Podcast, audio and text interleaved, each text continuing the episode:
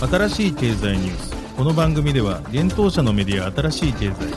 ブロックチェーン仮想通貨フィンテックに関する日々のニュース解説を平日毎日音声コンテンツでお届けしています。そして新しい経済ではブロックチェーン仮想通貨に関するニュース解説記事やインタビュー記事学習記事などのたくさんのコンテンツを掲載しております。ぜひ新しいひらがな経済漢字で検索してメディアもチェックしてください。そして LINE 公式アカウントではメディアの更新情報を配信しております。LINE 公式アカウントにもぜひご登録ください。この番組はフィナンシェとデジタルエンターテイメントアセット DEA の提供でお送りします。フィナンシェはスポーツチームやエンタメプロジェクト、DAO などのトークンを購入して支援ができる新しいクラウドファンディングサービス。サッカー J リーグ、野球、バスケなどのプロスポーツチームをはじめ、映画やアイドル、インフルエンサーなど100以上のプロジェクトのトークンがフィナンシェで購入できます。さらに、トークン購入者はプロジェクトに応じたキャンペーン参加や NFT などの特典も。ぜひ iOS や Android でフィナンシェのスマホアプリを入れて新たな応援体験を味わってください。あなたの夢がみんなの財産になる。フィナンシェ。Web3 エンタメで世界ナンバーワンを目指す。DEA が提供する。遊んで暗号資産、ディープコイン、デップが稼げるゲームプラットフォーム。プレイマイニングでは職業をテーマにした。NFT カードバトルゲーム。ジョブトライブスをはじめ。今後多数のゲームがリリース予定です。NFT の事前購入の必要がなく誰でも無料でプレイしてディープコインがゲットできます。さらにプレイマイニング内のマーケットプレイスでゲームで使える NFT の取引も可能。ゲームで稼げる DEAPcoin は日本の暗号資産取引所ビットポイントで取り扱われているので、安心して GameFi を体験いただけます。遊んで稼げるだけでなく、世界の誰かを助けられる Web3 ゲームの可能性。まだ遊んでいない人は、プレイマイニングで検索して、ホームページにアクセスして遊んでみてください。メールアドレスだけで登録できます。現当社新しい経済編集部の武田です。大塚です。はい、本日は7月の5日火曜日です。今日のニュース行きましょう。シンガポール暗号資産規制強化を検討か YGG ジャパン約3.8億円資金調達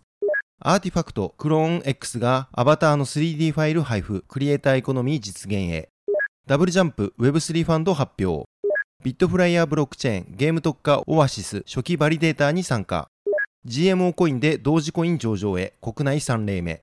一つ目のニュースいきます。シンガポール金融管理局 MAS が暗号資産規制の強化を検討していることが同国議会の発表によって7月4日に分かったというニュースです。一般投資家を保護するための規制強化の検討をしているといいます。規制強化の対象は投資参加の制限やレバレッジ取引に関するものとのことです。なお、シンガポール金融管理局が規制を強化する背景には、同国の暗号資産ヘッジファンドであるスリーアローズキャピタルの財務危機が影響していると考えられます。 MAS の上級大臣、ターマン・シャンムガラトナム氏は発表にて、2017年以降、マスは一貫して暗号資産は個人投資家にとって適切な投資対象ではないと警告してきましたと説明。さらに最近の暗号資産市場に関して、ほとんどの暗号資産は投機的な急激な価格変動にさらされています。いくつかの暗号資産の価格が大幅に下落し、その危険性が鮮明に示されましたと述べています。なお、マスは今年1月に公共の場での暗号資産サービスのマーケティングや広告を制限し、暗号資産取引のリスクを歪小化するような表現も認めない方針を示し、規制強化を進めています。また、マスは暗号資産市場がボーダレスであるため、グローバル規制との調整と協力が必要であり、暗号資産規制強化の難しさも伝えています。続いてのニュースいきます。ブロックチェーンゲームギルド、イールドギルドゲームス YGG の日本法人 YGG ジャパンがインキュベーションラウンドで2.800万アメリカドル、約3.8億円の資金調達を完了したことが7月5日に分かったというニュースです。発表によると YGG ジャパンへ出資したのは、インフィニティベンチャーズクリプト、アニモカブランズ、イールドギルドゲームス、 YGG SEA、暁、ダブルジャンプ東京、クリプトゲームズ、アリーバスタジオ、キー、デイズの計10社と国光弘直氏、国光市、三宅市、森氏、ミスター・ブロックの4名の投資家とのことです。調達した資金について YGG ジャパンは国内外で人気の高いブロックチェーンゲームをより多くの日本ゲームユーザーに体験してもらうためのブロックチェーンゲームの入り口となるプロダクトを提供する予定と述べています。またそれ以外にも国内外で人気の高いブロックチェーンゲームの NFT アセットやトークンの獲得、マーケティング費、日本 IP 及びプロダクトのブロックチェーンゲームプロジェクト等にも調達資金を充当するとのことです。YGG ジャパンは今年3月国内でブロックチェーンゲーム関連事業を提供するするフォーンが YGG と独占的パートナーシップを締結し運営が開始されました。フォンは YGG ジャパンの運営会社として日本国内及び海外との提携などに関して窓口となっています。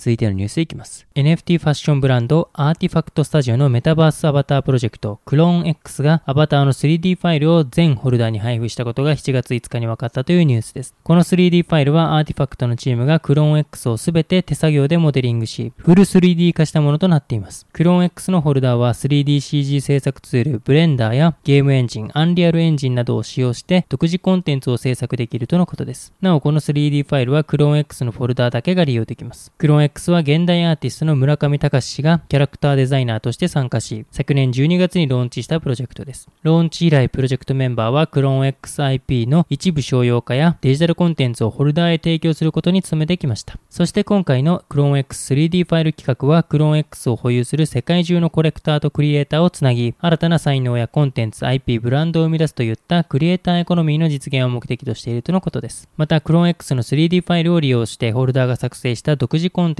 は完全な商用化が可能だと言います。今までクローン X の二次創作における商用化は一部制限されていましたが、商用化に必要な資格要件が満たされていれば、アーティファクトから商用化ライセンスが付与されるとのことです。なお、クローン X の村上隆モデル、村上ドリップ及び DNA は商用化ができないとのことです。アーティファクトは2020年にブノア・パゴット、クリス・リー、スティーブン・バシレフ氏によって設立され、昨年12月に大手スポーツブランドのナイキに買収されたブランドです。また今年5月にはアメリカ・ニューヨークで開かれた現代アートギャラリーガゴシアンにて村上隆氏が個展を開催し、クローン X と自身の NFT アートコレクション、村上フラワーズが実物アートの展示や AR として表現されました。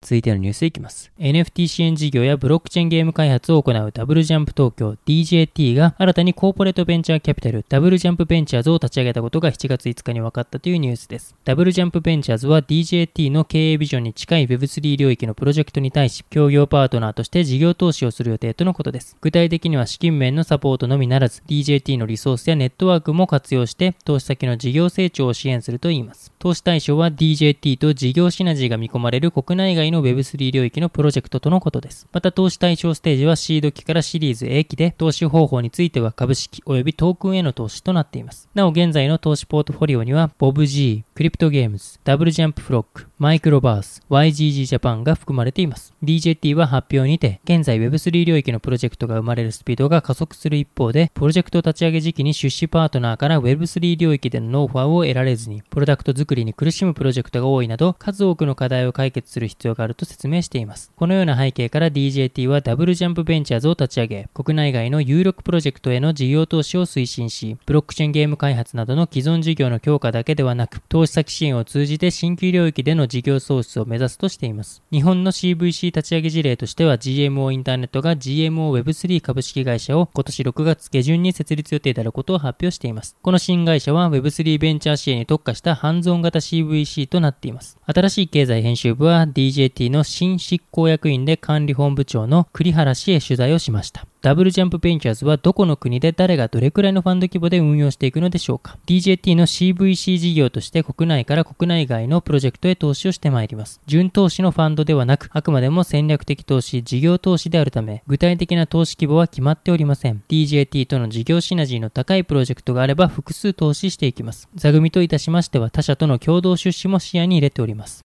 続いてのニュースは、ビットフライヤーブロックチェーンがオアシス初期バリデーターにというニュースです。ビットフライヤーブロックチェーンがゲーム特化のブロックチェーンプロジェクト、オアシスの初期バリデーターに参加することが7月5日に分かりました。バリデーターとは、ブロックチェーンのネットワークに接続し、チェーン上の取引が正しいかどうかを検証するノード、コンピューター端末、またはその運営者を指します。なお、オアシスの初期バリデーターには、アスターネットワーク、バンダイナムコ研究所、 BOBG、Com2uS、クリプトゲームス、ダブルジャンプ東京、グミ、ジャンプ、 MCH、ネットマーブル、ネオウィズ、セガ、サードバース、UBI ソフト、ウィメイドがすでに名乗り出ています。ビットフライヤーブロックチェーン代表取締役の加納雄三氏は次のようにコメントをしています。ブロックチェーン業界においてゲームはマスアダプションに向けた重要な役割を持つと考えており、ゲームに特化したオアシスとの協業を通じて、ブロックチェーンゲーム業界の拡大、ひいてはブロックチェーン業界全体の発展に向けて貢献できることを楽しみにしています。ということです。記事にオアシスについて解説を載せておりますので、ぜひ合わせてご覧ください。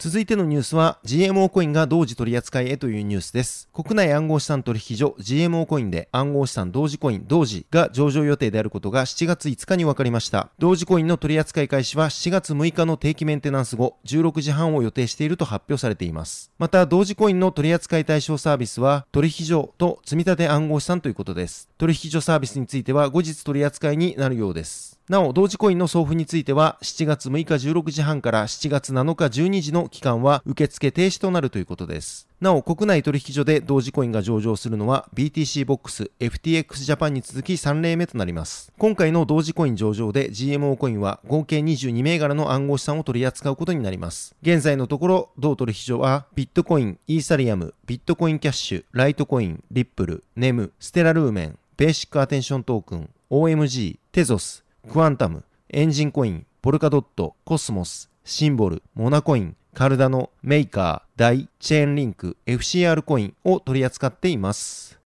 はい、本日のニュースは以上となります。そして新しいコンテンツ出させていただきましたので、こちら紹介させていただきます。7月号、注目の暗号資産ブロックチェーンニュースとイベントです。こちらでは動画を公開させていただいております。コインポストの公式ツイッターにて発信した6月のニュースの反響を集計し、そのニュースをランキング形式で発表しています。そして7月に注目すべきブロックチェーン関連ニュース5000や、さらに7月に抑えるべき注目のイベントに関してもお伝えをさせていただいています。ぜひこちら記事から動画見られるようになっておりますので、ご覧いただければと思います。